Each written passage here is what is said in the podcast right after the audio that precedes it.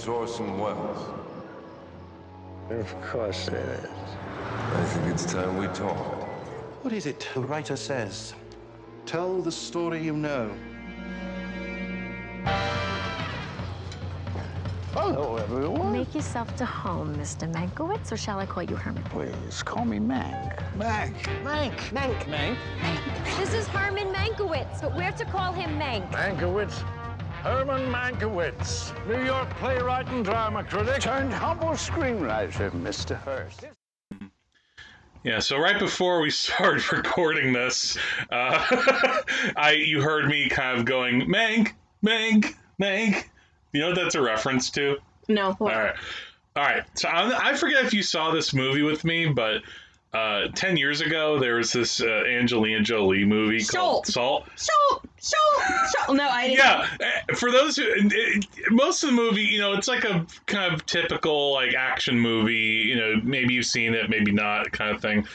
But near the end, there's a theme song for the character. Like she plays a character named Salt in the movie, Angelina Jolie.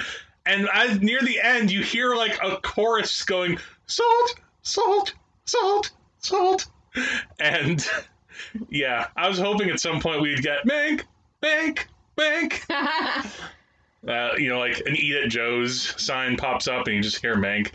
Maybe that would have made it more enjoyable for you. but we, we're, we're jumping the gun, though. Welcome to the Wages of Cinema. I am uh, your host, Jack, and as always, Trash Panda Korey. yay! And you're using your new nickname. Yes. Uh, yes. Although you kind of revert back to wifely duties, Korey, tonight for what we uh, Oh yeah, had to do. All right. Well, it was wifely duties that kept me walking All right. till the end. You're you're jumping the gun. You need to let the audience, you know, have a moment before you jump into like, you know, throwing things into the fireplace that inspire like a scene your movie. Oh god, I gotta get to that. Oh, all right. right. No, no, no. What we are talking about today is the newly released uh, movie on Netflix and in theaters, uh, some theaters, uh, called Mank, uh, directed by David Fincher uh, and written by uh, Finch, David Fincher's late father, Jack Fincher, which I think uh, among writers in this room, I am the better Jack. nah, sorry, that's mean. no doubt, no doubt. Uh, all right, no, but if you're wondering, so for those who don't know, this is a movie that's centered largely around uh, the the the writer Herman J. Mankiewicz, and uh, for those who you know didn't go, you know, you don't have to even go to film school. You could just go quickly on IMDb and see that Herman J. Mankiewicz is one of two writers on Citizen Kane. Of course, the other writer is Orson Welles and uh, that itself has caused about 80 years of controversy.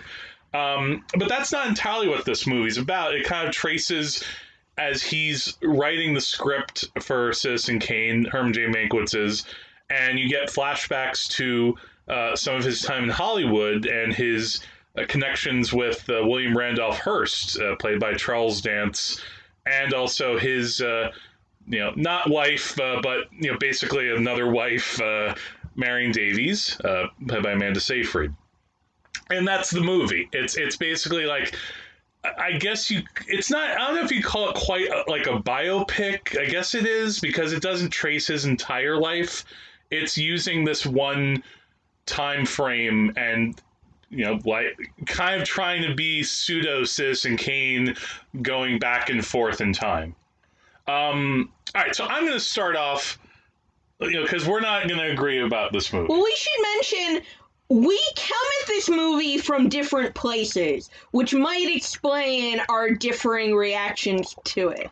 Because you have literally taught Citizen Kane. So not only are you into you are intimately familiar with Citizen Kane and old Hollywood film I, history. I've, I've read a book about Orson Welles.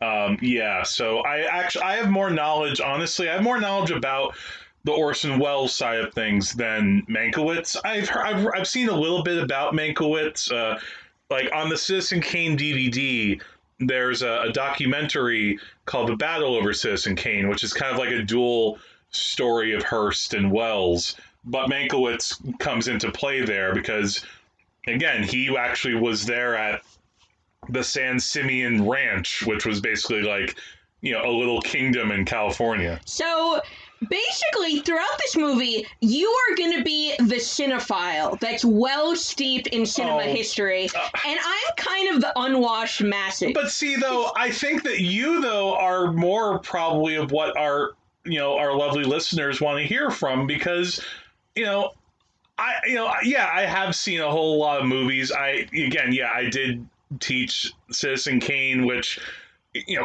like, look, that's like fucking teaching Hamlet if you're in a high school teacher. it's I've just read there. his lesson on Citizen Kane, and it's amazing. So excellent. you know this film intimately. As for me, I saw Citizen Kane in high school because I took a film class.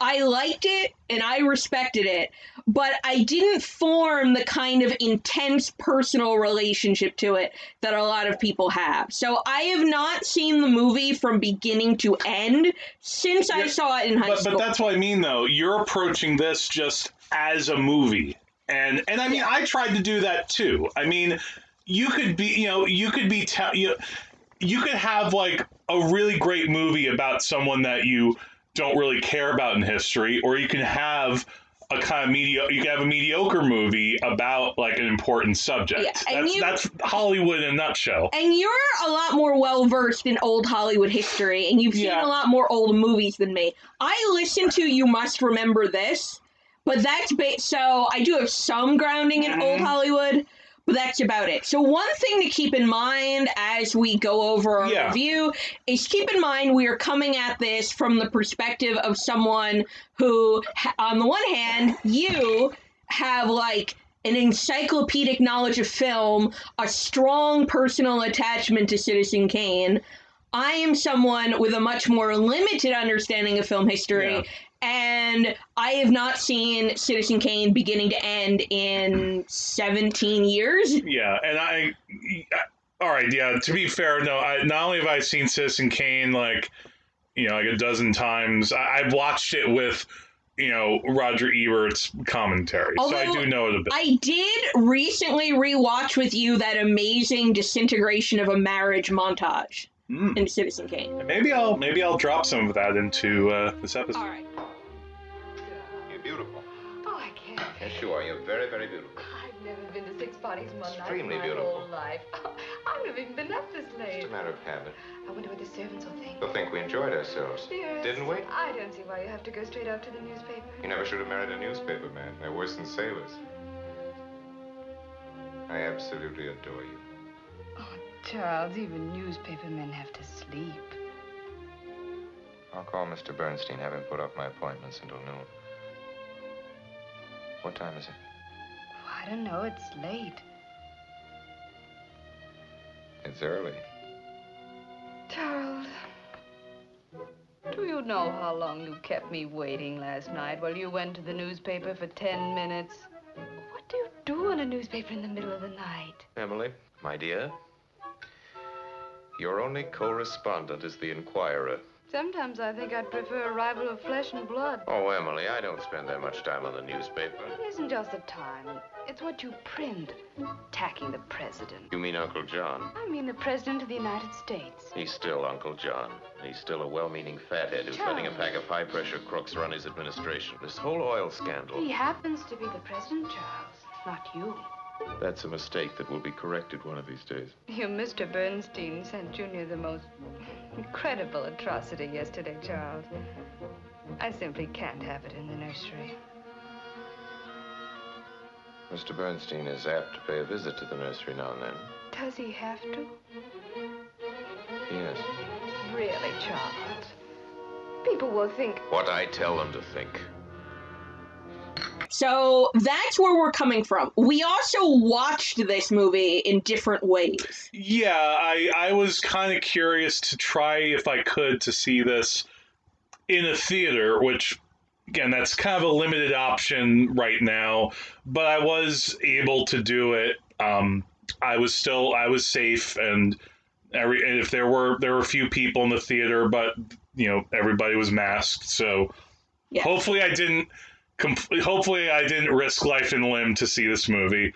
Um, And some of us do not believe in making irresponsible decisions during a pandemic, so we watched it on Netflix.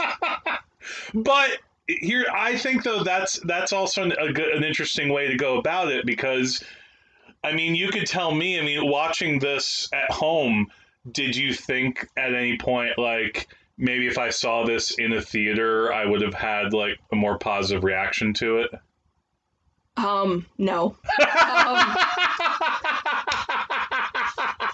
okay fair fair so I mean, honestly, if I'd watched this at home, I think I would have felt the same way too about it. And again, my my overall like top line reaction is that I think I like this movie. I think it's good. I wish it was better, and I feel like the main problem I have with it is that this this script has a lot of fascinating history and a lot some of it I didn't know about, and we'll get into that. But I- there, I wish there was more of a soul there. Like it's lacking something emotionally in the character, in the main character himself of Mank.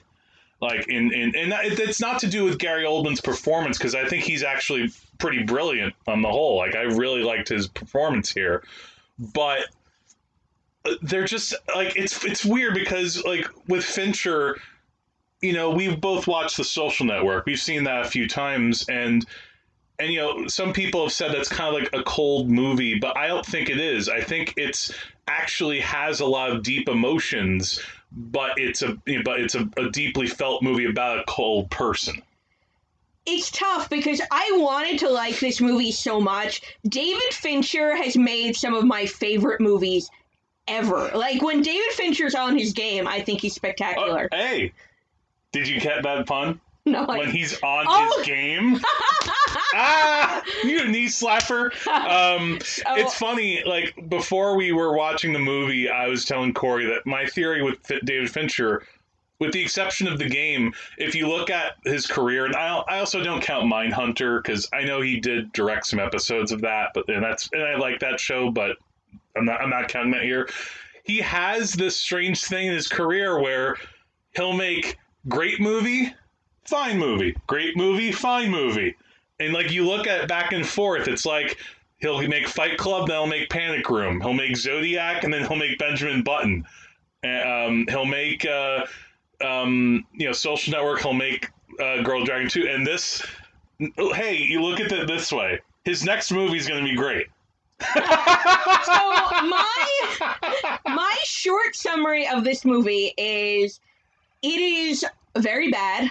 Oh, bad! Wow. It has a f- it has two entertaining supporting performances and the script is so full of rapid fire quippy clever dialogue that some of that is good and it's like funny Yeah, but the movie as a whole is pathologically uninvolving and that's because So is it too inside baseball?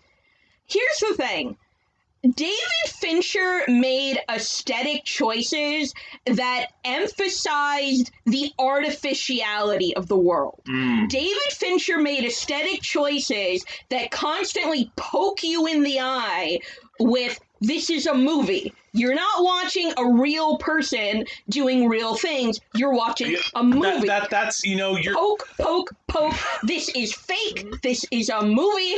And I'm sorry, I just so you've turned into Roger Ebert in his North review. I hate this movie. Hated, hated, hated, hated, hated it. I did not hate this movie. Okay. But I certainly did not like this movie, and I certainly do not recommend it. And my problem was it completely failed as human drama because there was not one ounce of human authenticity on the screen. Mm-hmm. Every single person was a capital C character delivering, you know, artificially scripted, like, clever lines. No, And- you know what? though? No, I will say you're pointing to something that is my other issue with the movie, which is that like this is going to be a strange thing like to say about this movie because again like i said i'm going to try i'm going to be more defensive of this than i think you are I, I think i will say i actually think this is a good movie overall it's almost like oppressively witty at times Yes, I never thought I would say that, but my other issue was don't get me wrong, Ted. I liked some of the like rapid fire banter. I definitely liked some of it. you needed a few scenes where Mankiewicz isn't like saying like clever things. Well, that's the thing. Mankiewicz is not a person. He is not a human being. I, here's the here's where I here's one disagreement I would have. I on the page, I think he's like he's way too much like I'm a banter machine, which I know by the end that's supposed to be part of like the point that they're making. I don't think they completely pull it off, but I get it. I think Oldman brings a lot to it. I think he helps to try to find a soul within him. It takes a lot.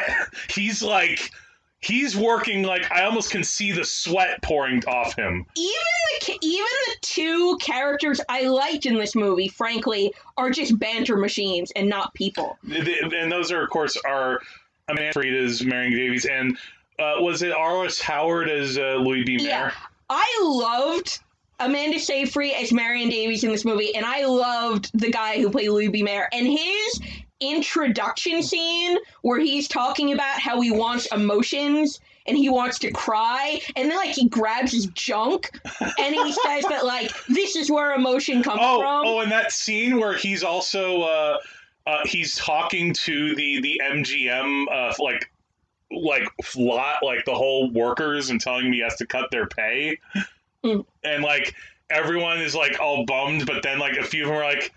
We'll do it for you, and then like little kid's like, "I'll do it." So- I like that scene a lot. We'll go in more into detail about the aesthetic decisions that I really did not Oh. appreciate in this film. Oh, that's. I'm sorry.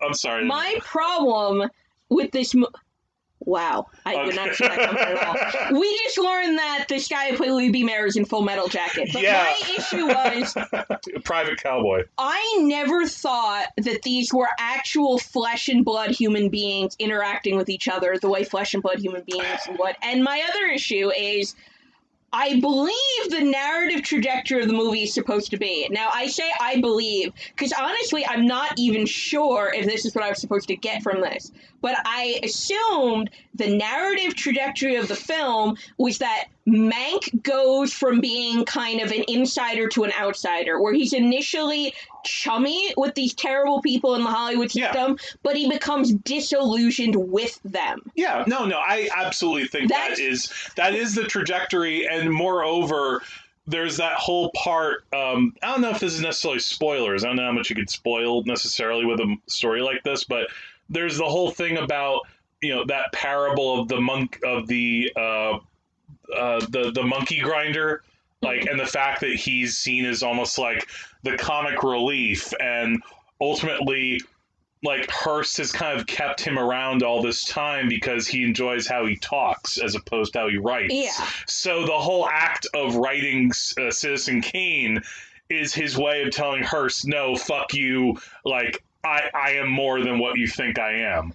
Yeah. I think that was the point of the movie, and I think that's fine as like an arc. Again, I and I again I still like that ultimately. I just wish it had more emotion. And I think at the end, like how it comes together between Mankiewicz and Orson Welles, I found that scene kind of insulting. Well, yeah, my thing is, I understand this idea that I'm supposed to say Mank, and I love how they just call him Mank every 10 seconds, and they never call him I think her, I think no one character calls him Hermie. So, I guess Hermie sounds a little like uh you know like cutesy. so I understand this idea that Mank is supposed to become disillusioned with them, and we're supposed to take from the film that Mank is not like them, that he was part of their corrupt milieu, but ultimately he is not. He is apart from them. It's like it's almost like if uh um you know, you, you- you know, the moral of the story is you can't fight the system, man. he threw it on the ground. But my problem was, even though I think that's what the movie was trying to tell me, everyone in the movie, like, banter pattered in a way that seemed to remove the emotional stakes. Even when. At the end of the movie, there's this scene where Mank has this like grand tell-off scene at this like dinner table, and even though Mank See, I, I kind of like that scene a lot. and even though Mank is an alcoholic and we see him engage in like dramatic drunken like I don't know whatever.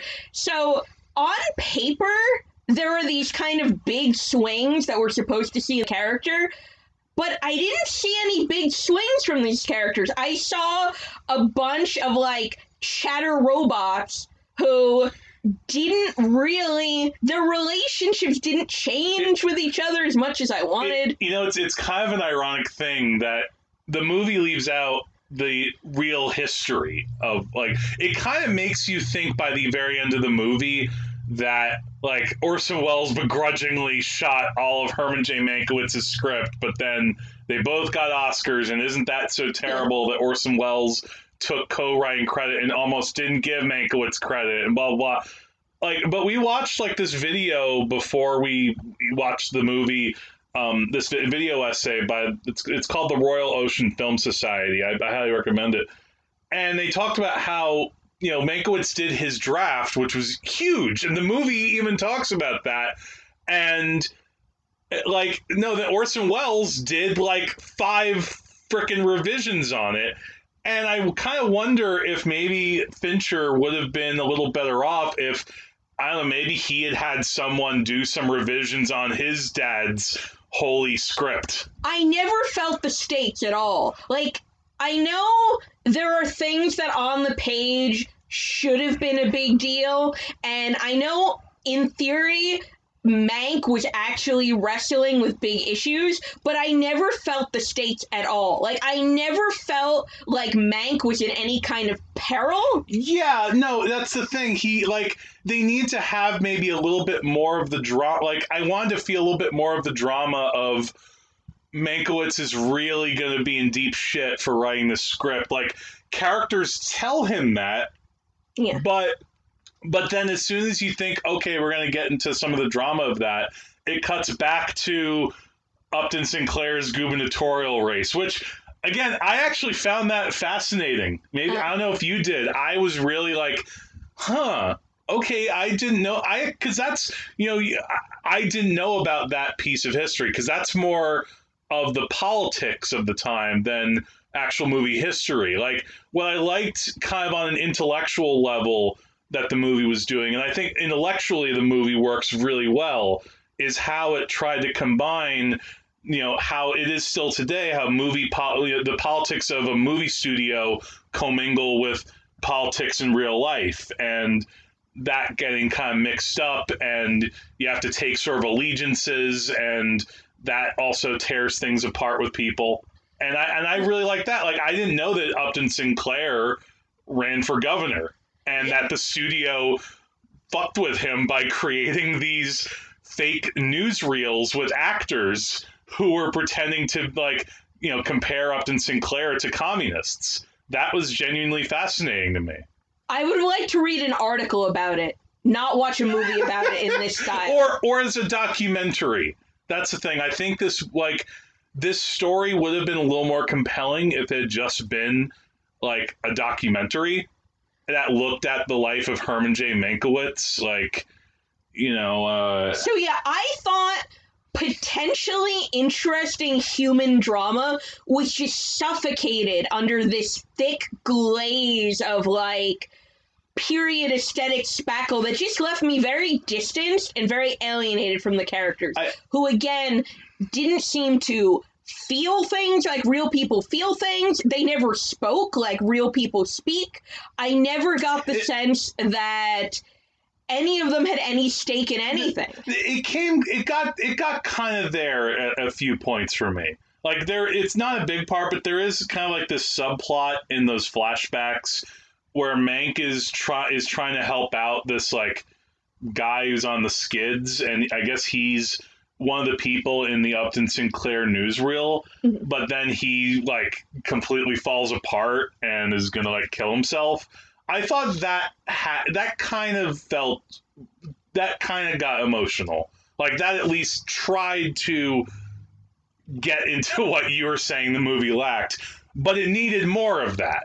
Like it needed more of that. It needed to, you know, like it, I don't know if you like were watching this with me recently. We wa- we rewatched that video about from Patrick H. Willems Uh-huh. about music biopics, Yeah.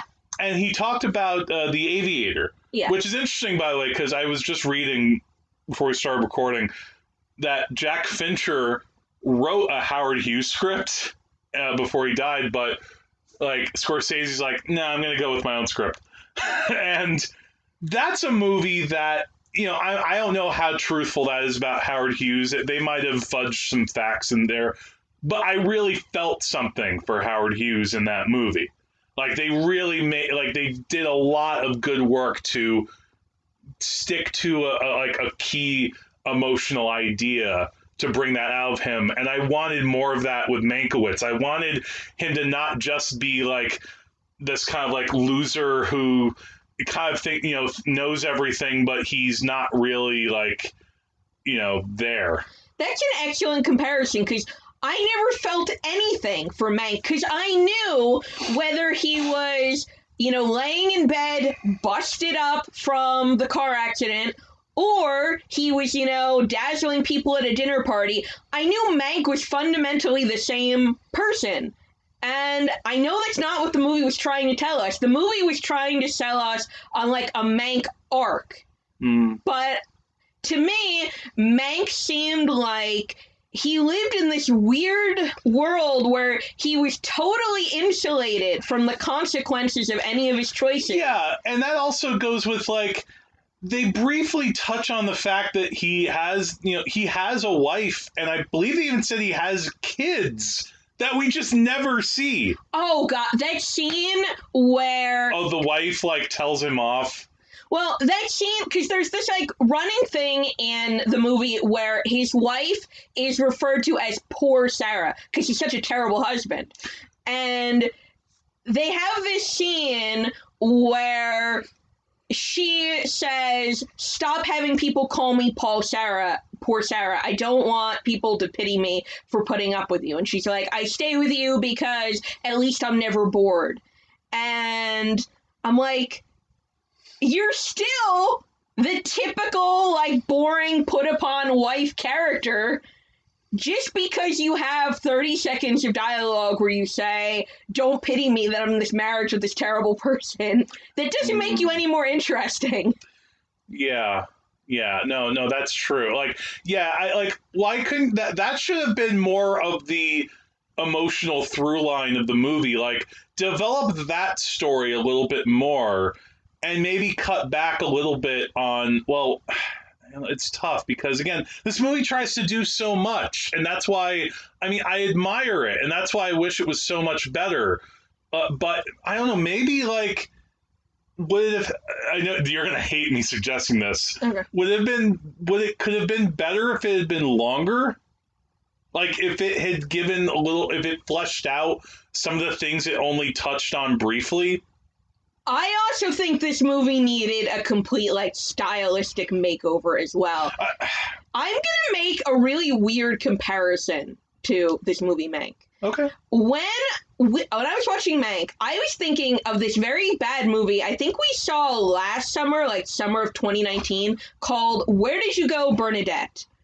And hmm "Where Did You Go, Bernadette" also has a kind of difficult protagonist, and we are told on the page that she behaves in self-destructive ways and has to wrestle with serious issues.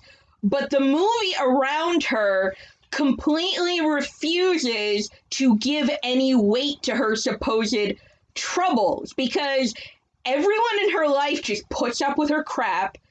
She's rich, so she doesn't have any like concrete financial problems. Mm. And I was watching it and I was like, Mank in this movie is kind of like hmm. Bernadette in Where Did You Go, Bernadette, Oh. where I am told on the page this person struggles with important issues, this person struggles with disillusionment, this person has big ideas and big drives and big talents, but mm-hmm. really. His entire life just seemed like a warm bubble bath of everyone just putting up with his crap no matter what. Well, I mean, look, here's well, here's part. Well, here's the thing, though. I think the movie early on did some good work showing that, like, he was part of like that writer's world in the 1930s. Like, there are some mm-hmm. names that they mention, which. Again, I'm not. I'm not expecting that you knew some of these people, but like that scene where um, that guy Charles Lederer, who's like mm-hmm. related, I think, to Marion Davies. Like he mentions mm-hmm. my aunt, I think, which is oh, because I guess he's related to Hearst, maybe, or I don't know what the fuck that was. I'm trying to remember. Like Charles Lederer rang a bell, but I need to look him up. Um, I think he, I I think he actually was the one that gave the script to the Marion Davies and the Hearst people. Um, I think they show that in the movie. But there are these other people in like this writer's room. They mentioned this guy S.J. Perelman. Uh, they mentioned this other guy, uh, uh, Kaufman, and uh, a couple other people, and George uh, George S. Kaufman. Sorry, and these were like a lot of these people wrote like for the Marx Brothers. Like they actually, and they mentioned the Marx Brothers. They mentioned Groucho in the movie, and Irving Thalberg, who's kind of another supporting character in this. Like he, you know, brought the Marx Brothers to MGM. I think that the movie did a pretty good job early on showing how he like that's what Hollywood did for like people who could act in like a certain way like ah, I'm gonna bullshit with you and like s- s- play you know smoke and like drink and play cards and and do all that kind of stuff and that part is fine then though like uh, again that history helps a little bit but then you gotta do more of the like need, you gotta add the pathos Well, yeah, I never bought his struggle at all. I never for a second believed that this was a man struggling. Well, all of his troubles are self-made, and that can be fine. I mean, but you gotta make it then a little bit more interesting. Like you gotta make like his like struggle like a little more interesting in a way. Like it it seems like I'm really drunk. I'm laid up in bed. I'm gonna write the greatest screenplay ever written. yeah, it, Okay, I should. and you're telling me that. I mean, uh, you know, and that's not like look. I didn't expect to see like scenes from Citizen Kane in the movie. Like they, that's fine. They didn't have to do that. Maybe I'm glad they didn't do that. But like, eh, here's another weird thing. It feels like. You know, like, again, this is a David Fincher film. I feel like this movie could have been directed by someone else. yeah, That's not something you'd usually think about with Fincher. Like he brings some like real visual flair to it. And there are moments where like again it really shines. Like not the sec not the last dinner conversation, but there's actually like one like earlier on in the movie where like he's first at uh Hearst dinner party and this conversation happens about Hitler and uh Upton Sinclair. And I thought that was actually brilliantly written and like edited and acted and like that really showed like the dynamic of the people in this kind of insulated hollywood world um and i thought that was something that really works for me again there are some brill- i think there are brilliant sequences here i even kind of i kind of love that like monologue that that gary oldman gives like in like to Hearst when like, everybody starts slowly getting up from the table as he's like bitching him out. Um, but I don't know where I was going with this point. Um, Can I? like, it, it, but you again it, that, but you still needed to do more. Can I rant about the horrendous sound design of the film? Which Okay, uh, I don't know if I I didn't get, I didn't hear as much of that as you did, but I did notice certain stylistic tics that kind of got on my nerves. But you'll go you go first. okay, now I should mention. I had no problem with the music in the movie. The soundtrack was fine. Yeah, the score was uh, uh, fine. Great. Yeah. Music is totally fine. So when I say the sound design of this movie was horrendous, I'm just referring to the dialogue. The dialogue again is recorded in this deliberately echoey, fake, like studio sound kind of way. Mm. And I actually Googled this while I was watching the movie because it's not like the movie gave me anything interesting to chew on. Yeah. So tell me about this because I, I didn't I had no idea. The mo- the sound was designed in such a way to recreate the sound of old Hollywood films. And I think they used the word monochrome Huh. sound. So they didn't use like the the boom mics that they just usually have now for for recording sound. I'm gonna. That's a strange it. thing. 'cause- I absolutely hated it. I thought the dialogue sounded See, awful. see again, that might have been one difference in seeing this in a theater. I didn't get that as much. There were times where it sounded a little low, but I didn't hear as much. Well, I heard a few times it sounded like the sound was crinkling a little bit. it sounded tinny and fake and low and almost like mumbling. My my top the the tic that got on my nerves a little bit was I'm sure you noticed uh as Tyler Durden would say, the cigarette burns the industry call them cigarette burns. um look man uh, dude like you have not worked on film since panic room. Don't do that. You'll never shoot on film again like eh, you're already shooting in black and white that's enough that's Okay. enough to evoke the period Uh, you don't need to add this device you know thing to make us think oh now the reel is changing uh, no I am quoting from a, a variety article called Mank Production Team on Creating a Feast for the Eyes and Ears for the Netflix period film. All right, here we go. It was up to sound mixer Ren Klyce, Ren Klyce, to capture the extravagance that Fincher sought when filming those scenes. Klyce or Klyce re- reverse engineered the mix, distorting sounds, lowering the dynamic range, and limiting the high frequency to take audiences back to the 1930s and the Citizen Kane era. Hmm. So basically, and I'm also taking this article from Collider, where, hold on, um, Wouldn't it be funny if this movie won for best sound design? That would be, or got nominated. That'd be like when Bohemian Rhapsody got nominated for best I editing. thought of that. I thought the sound design in this movie is Bohemian Yeah. editing quality. This is another Yeah. quote from. This is from a Collider article. Mhm. Everything has been compressed and made to sound like the 1940s. The music has been recorded with older microphones, so it has a sort of sizzle and wheeze around the edges. What you are hearing is a revival house, an old theater playing a movie. I hated the sound design in this movie so much. I was so irritated by it that I'm not gonna lie. For the first like 20 minutes of this movie, I struggle to pay attention to the actual uh, content now, of the dialogue. Now, did you like? Did you turn up the volume, like on the TV? Yeah, it was not.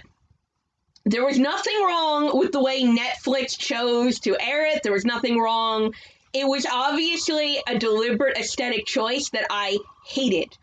It was kind of like the bad version of how when Scorsese made The Aviator in the beginning of the movie, the colors kind of See, off see, like I like. school. See, I liked that color choice. Well, We're not. I know we're not going to ever agree on that. I thought that was pretty. It's dope. a hell of a lot better than what they pulled with the sound in this movie. But again, the sound, the deliberately fake archaic sound design was another thing that alienated me from the characters and distanced me from the characters because again they don't sound like actual human beings talking so their voices were tinny and echoey and artificial and it was just fake fake fake fake fake now wow. over the course Jeez, of the film I, I, I, I did not get this angry about it. Now, I- over the course of the film, I don't know if either I got used to it or it got better or other things about the movie irritated me more and kind of took took the place of it. It's kind of like if you have a sore leg and you punch yourself in the all right. arm, you won't notice the sore leg anymore because you've got a sore arm. Maybe as the movie went on, like other things just started irritating me more, so the horrendous sound design stopped bothering I me. I think you need a new nickname. You're Knives Out, Korey. you got your knives out for this movie. Um, yeah, no. I would you say this annoyed you like as much as like the look of Bamboozled? I, I'm I don't you wanna- flashbacks. I don't want to comment because I have not like a- seen Bamboozled in a long time. Oh, man. whereas I watched this movie tonight, but like I under I understand what they were trying to do. They were trying to replicate the feel of an old movie, but I have watched old movies and the sound design didn't irritate me well, like well, that. you know what though? The thing is, Fincher like it kind of tried to replicate it, but he didn't go all out. If you're gonna try to replicate a movie from this period, why not go further? Why not shoot it in like one three three one? Like he shot it in his kind of full widescreen vision. You know, like how he shoots all of his movies. Shoot it in like the rectangular box style. Well, you're right. He's a fake fetishist of old Hollywood because he doesn't shoot on film. None of his other movies are at all interested Like- in like glamorizing old Hollywood. Ninety percent of the people who are watching this movie are gonna watch it on their TVs or like imagine you're watching this on your phone. Which is how all, some people will watch this movie. They're watching a movie that's recreating old movies released in the time of a you know when movie theaters mostly aren't open. I I found myself wishing QT had made this movie at multiple junctures. Yeah, Eh, you know, I, I didn't. I kind of feel a little bit of the disappointment that you brought up regarding Once Upon a Time in Hollywood. And I still feel like I still love Once Upon a Time in Hollywood because I feel like there was there was still a lot more that Q- Tarantino brought to that film that made it work for me. But I think I get it on this movie a little bit more. Man, I'm starting to like this movie a little less. Like I came out of it kind of like I like that movie. Now I'm wondering like I like it. Well, yeah. As we as any longtime listener of the podcast would know, and by longtime listener I mean your mom or Gabe. um, but I gave uh ultimately a gentle thumbs down to Once Upon a Time in Hollywood. But Once Upon a Time in Hollywood is much better than this movie. Would you say Once Upon a Time in Hollywood is Citizen Kane compared to this? so I went through the opposite journey where as I was watching Mank, it kind of made me retroactively like Once Upon a Time in Hollywood more. Huh. Because I was I was watching it, I was like, you know what? I am pining for Once Upon a Time in Hollywood now. And I was disappointed Uh, with that when I saw it. Yeah. Well, that I think took a much more creative bent on the industry, on portraying a part of the industry and kind of portraying like portraying like people who are kind of on the outskirts or kind of on the outs. Um, this, I think, is it's like a pity party animal story. Uh, it's like this guy is a pity party, like you know, guy. You know, he's like, oh, poor me. I'm such a drunk. I'm such a louse. Uh, but you know, I was so great, and I didn't get the credit I deserved when I was alive. And frankly, may, he maybe didn't. You know, a lot of writers at that time, you know, they would come in, they would pitch stories. Directors would take credit often more, and the writers would be kind of left uncredited. And that was a lot of Herman J. Mankiewicz's career. Like that part is that's absolutely fair, and, and, you know, and it is very possible too that maybe Orson Welles maybe tried to take the credit for himself. But I want to buy this as a movie, and I again I did ultimately like it because of the performances, and I actually enjoyed parts of the visual style of the movie. Mhm. I think the movie looks fantastic, um, aside from the cigarette burns. but yeah, it, but it's just yeah, the, the characters are just constantly creating like not just Mank too. Like so many characters are just constantly having quips. Um, you know what this movie should have been? They should have cut. Not don't. You know what? I know why they had to do it because people like an audience might not even know who Herman J. Mankiewicz is if you didn't have the Citizen Kane stuff. But you know what? Take all that out and just make it a movie about Mankiewicz at San Simeon.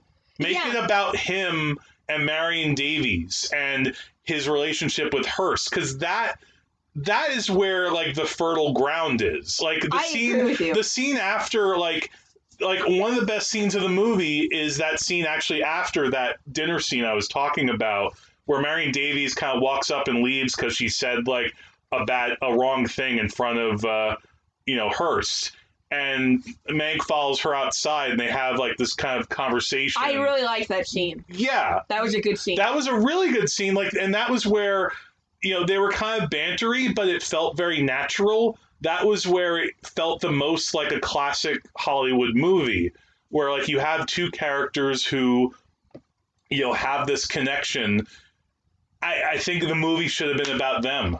You're so right. And I was thinking the worst scenes in this movie are definitely the scenes that are most directly deal with Citizen Kane. And like, I'm sorry, watching a dude in a bed dictating and like Stuff. and his secretary who's like like kind of lightly berating him like oh mank you know lily james is in this too Yeah, and that was so annoying because again, I I maybe in real life that's how it was, but this movie is not particularly grounded in real life. So, yeah like or you know what? Again this i almost think maybe this could have been better as like not even as a movie as a mini series like they could have gone like the fosse verdon route where again you haven't seen fosse verdon but that told like the story of bob fosse and uh, gwen verdon and it told like their whole story of their of their relationship and their collaborations but they did that over several episodes. In one movie it feels so packed with stuff and a lot of it is really good like even great but i wanted it to co- coalesce. It doesn't cohere. Yeah, there's not the movie tries to do too much, and because it tries to do too much, it's all kind of shallow and Mm. I also I feel like I've said this in regard to multiple movies, and I feel like I know I sound like a Looney Tune when I say this, but I believe it. It's possible your cinematography can be too pretty. It's possible. Uh, no, I some of the cinematography here is pretty great. Like I'll I'll give the movie that. Like although you know what would have been funny, like we you know this now too because again you watched that video essay. Citizen Kane, if anybody's ever seen it, Orson Welles at the end shares his title card, you know, as director or producer, with Gregg Toland, the cinematographer. Hmm. I don't see David Fincher doing that. What's wrong, David? A little insecure? I was strong. he should have shared the title card with his cinematographer. You know, be a man. I would strongly recommend the 12 and a half minute video we watched before we Yeah. watched this movie about Royal Ocean Film Society. Mhm, that yeah, yeah, called? that's the that's the video. It's it's about well, it's mostly about um, and I guess we can you know get into this a little bit. It's a it's a largely about, and I think this movie digs into that myth a bit. Which Pauline Kael she fa- she wrote this rather notorious essay called "Raising Cain" and it became a book, uh, like the Citizen Kane book. And in it, you know, she reveals the making of story of Citizen Kane, according to her, which was Herman Cain wrote the entire script and You Orson said Herman Welles. Cain. Oh, rock me like a Herman Cain. He's not rocking Oh. anyone now.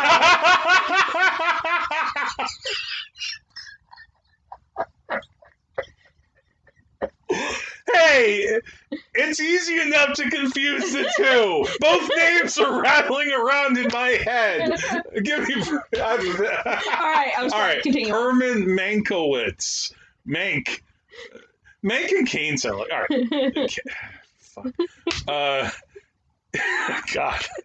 Uh, I forgot what you the were guy, saying. he, he wrote he wrote Godfather's Pizza. All right, no, no. Mankiewicz wrote the whole script, and or and Orson Welles and did he wrote every single word. Orson Welles didn't write any of it, and but he wanted to take all credit, but then he had to sell for half credit, and isn't that really terrible?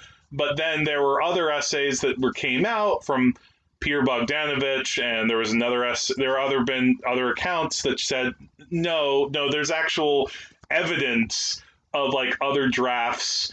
I mean, you could take it from the horse's mouth. Orson Welles described on tape how his collaboration worked. Uh, you know, his secretary said, like, if he, you know, if Mankiewicz wrote all himself, then what the hell was I typing for Welles?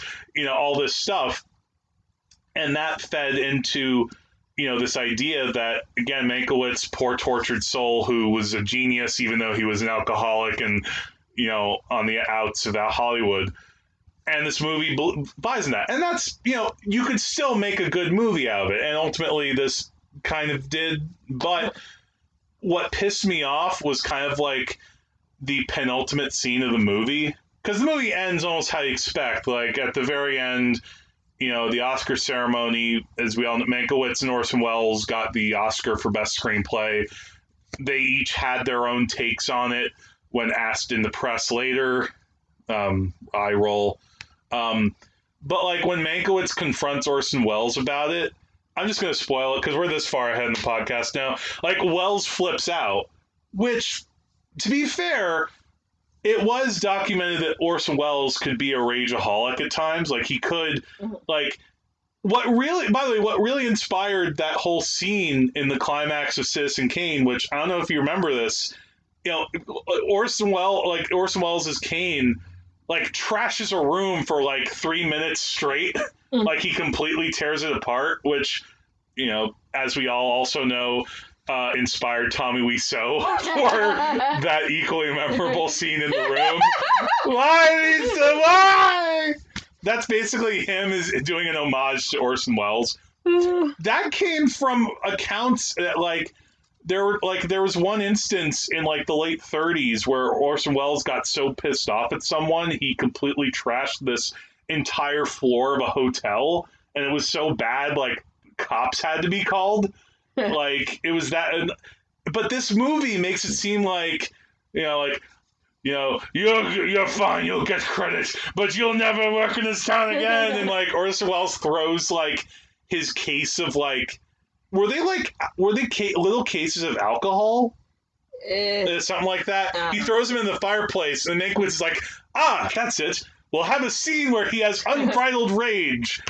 And I was like, "Get the fuck out of here! Oh no, you're." Don't do that thing that biopics do where like a character does something and then it's like, ah, that gives me the idea.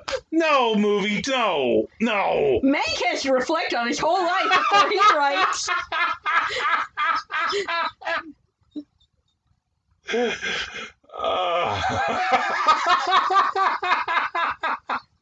Uh, now we're going to show you how we created "We Will Rock You." Look, boom, boom, boom, boom.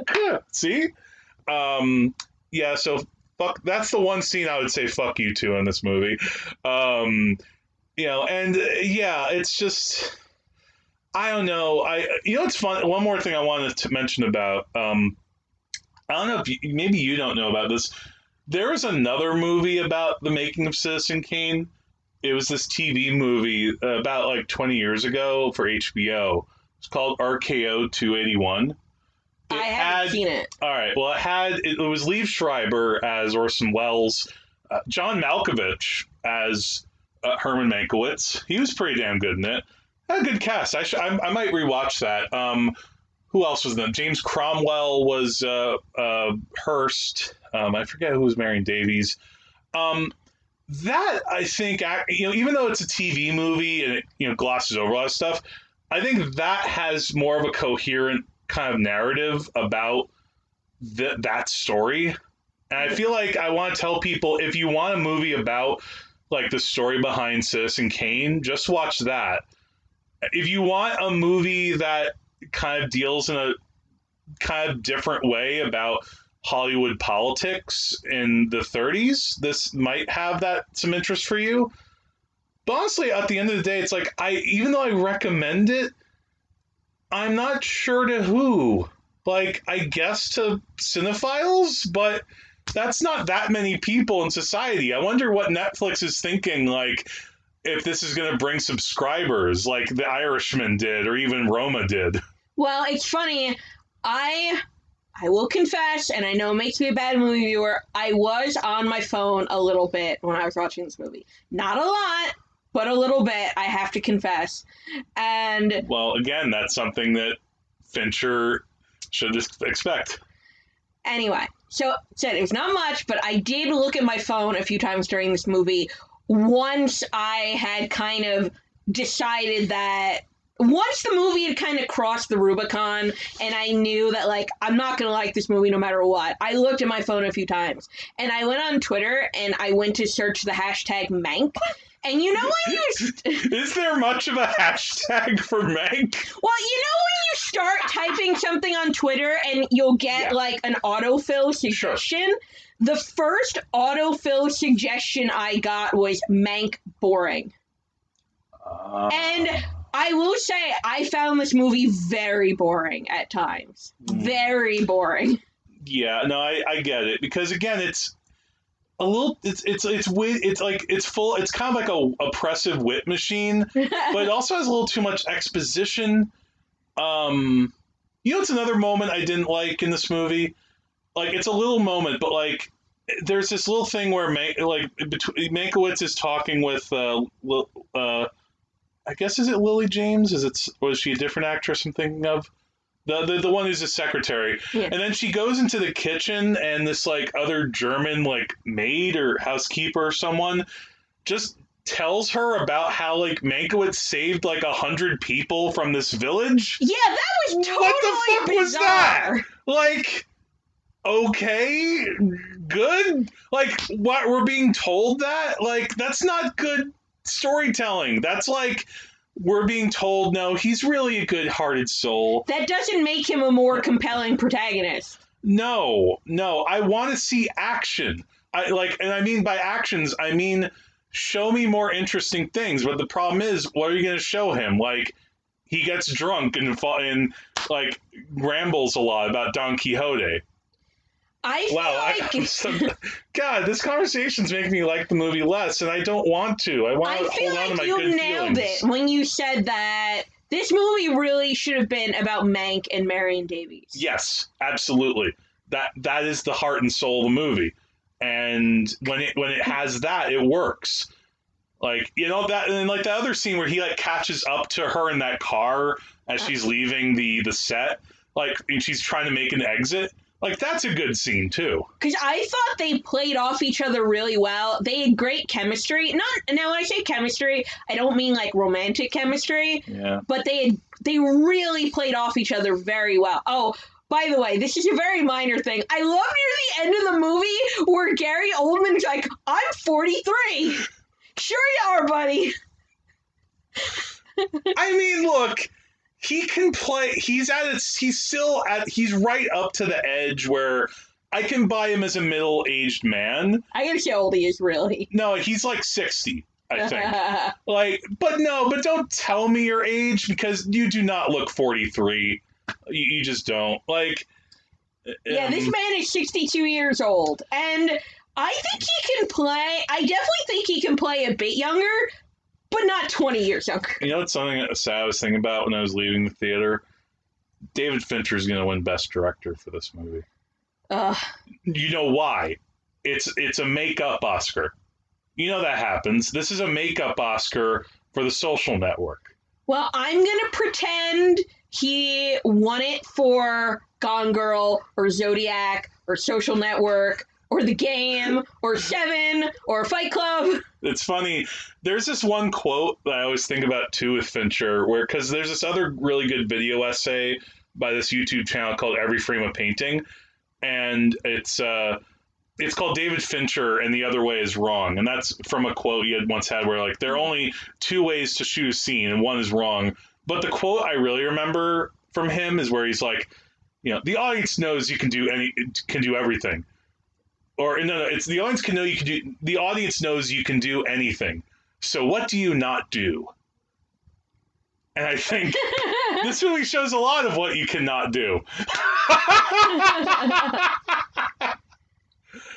I mean, Yeah. David Fincher definitely deserves to be an Oscar-winning director, Yeah. but he's so ta- he's such a like extraordinary talent in this industry. He really is. I mean, he's done so many amazing like culture defining films and I again but I think that this falls into like his it's fine category.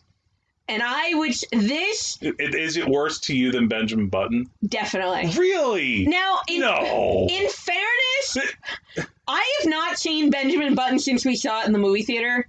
So I thought this movie was just so blah. Like, Th- there's nothing in this movie that's as embarrassing as some of the CGI in that movie. Like Yeah. some of the CGI in that, even when I saw that movie, I knew this is not going to hold up. Like your shriveled old seven year old Brad Pitt.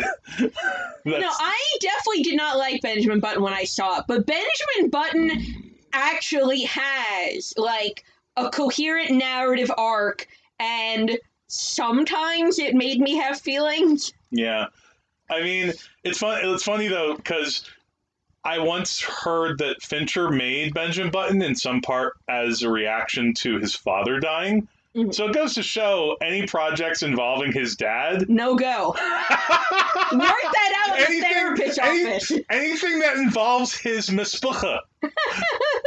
Which is a word that this movie reminded me of. That's the last thing I want to talk, say, mention of this movie. Louis B. Mayer has this little rant at one point, which I loved about his mishpucha, which is, of course, you know, Yiddish for family. And I was like, wow, okay, you're bringing that into this. Yeah, Louis B. Mayer bringing the hot fire. He was a delight to watch. Said Amanda Seyfried, a delight to watch in this film. So I would say there are two strong supporting performances, but Mank is a totally lame protagonist. This movie's just really not good. Uh, again, my, my final words on this, because I think you were kind of wrapping it up with that. and you're fake, fake, fake, fake, fake, fake, fake is the thing I'll remember from this. My my words again, I do still I would still say I like this movie because of again the kind of what it did on a political showing the politics of the time. I thought that was something I hadn't seen before, and I thought that that part of the movie was fascinating on kind of like a historical level. And I still, I think that Oldman helps to try to elevate the movie just through his sheer force of, you know, I'm Gary Oldman, damn it, and I'm going to act the ever loving shit out of this material. But he needed better material. That's what I would say. Like, it's a good movie that I I, I it's it's like th- this should this should have been like so good and it's not. You would have made such an amazing PowerPoint out of the Upton Sinclair material.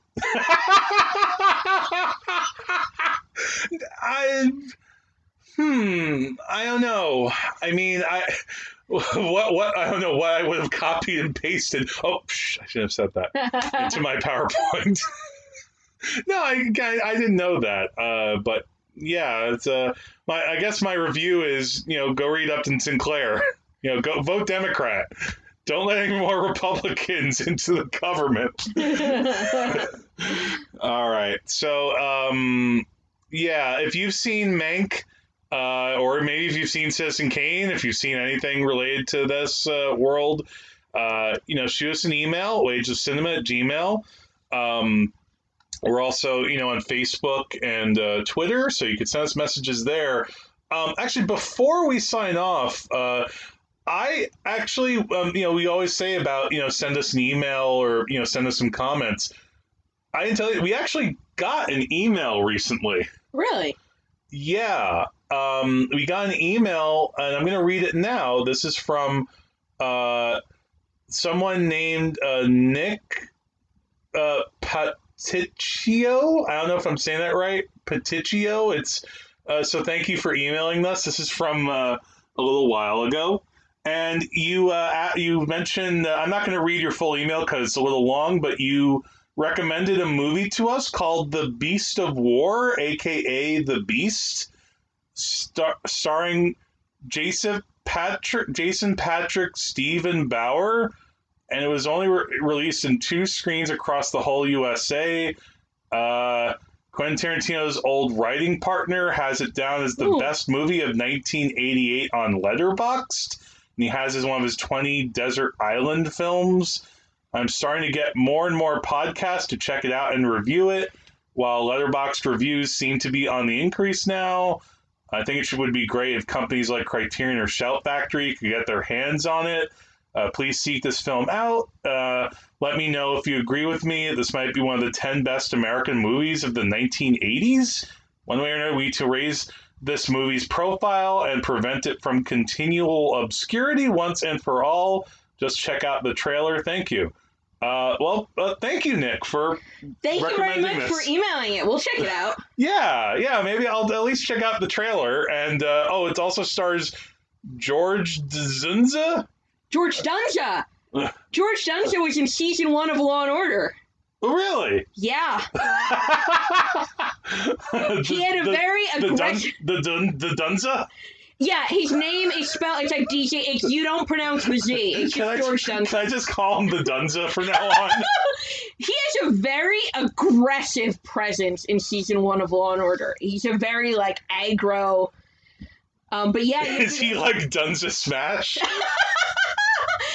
he would be kind of Dunza Smash, only George Dzundza's kind of like a portly fellow, which limits his ability to really like hulk out the same way that, let's say, Chris Meloni did. But I'm gonna take this as a kind of indirect response to Law and Order, because yeah, George Dzundza was kind of the main older cop in season one of Law and Order. And I'm sure he's done other stuff, but that's what I know him for. And I really wish this movie had been better. Yeah, yeah. But Maybe Yeah. I'll watch another one of his good movies again. and yeah, watch the social network to see how you know you can get like real tension and conflict among a group of characters uh, who are from real or life. watch Zodiac, which is a much oh, better yeah. story Oh, yeah. about a person's obsessive quest to solve a mystery. Maybe if you know, if Mank had one tenth of the Jake Gyllenhaal energy from Zodiac, I could actually buy him as someone who is motivated. Well, uh, well he's not the same. Uh, to be fair, he's not the same character. He, he's not. Uh, but you just, but you need to give him something else. You need again. You need to just give him a relationship. Give him a relationship that we can latch onto. You need like a Howard Hughes, Katharine Hepburn relationship, yeah. like in The Aviator. Which is why you totally nailed it when you said the entire movie should have been him and Marion Davies just hanging out. Yeah, because Marion Davies is a pip. That's my review. All right, guys, thank you so much for listening to us. Uh, we come back next time. Actually, we're we're we can we don't, we're not going to spoil it yet, but we're kind of planning on uh, a couple episodes that involve some classic Hollywood movies, um, some retrospectives, if you will, maybe even kind of like a verses, which we haven't done in a very long time. So make sure to stick in and tune into that. And uh, yes, we actually have been watching movies for the podcast, but even though we haven't recorded in a while, because we're going to do another one of our big shows. our, our podcast bun is in the oven. so you'll need to, you know, call the podcast midwife for that. Uh, until next time, guys, uh, th- uh, I'm Jack. I am Trash Panda Korey. And the ways of cinema is. Everyone except Uh, Fine, podcast excellence. All right, good night, everybody. You pick a fight with Willie, you are finished. Mayer can't save you. Nobody can, especially the boy genius from New York. I removed any distraction, eliminated every excuse. Your family, your cronies, liquor. I gave you a second chance. You cannot capture a man's entire life in two hours. All you can hope is to leave the impression of one. Why Hearst? Outside his own blonde Betty Boop, you're always his favorite dinner partner. Are you familiar with the parable of the organ grinder's monkey?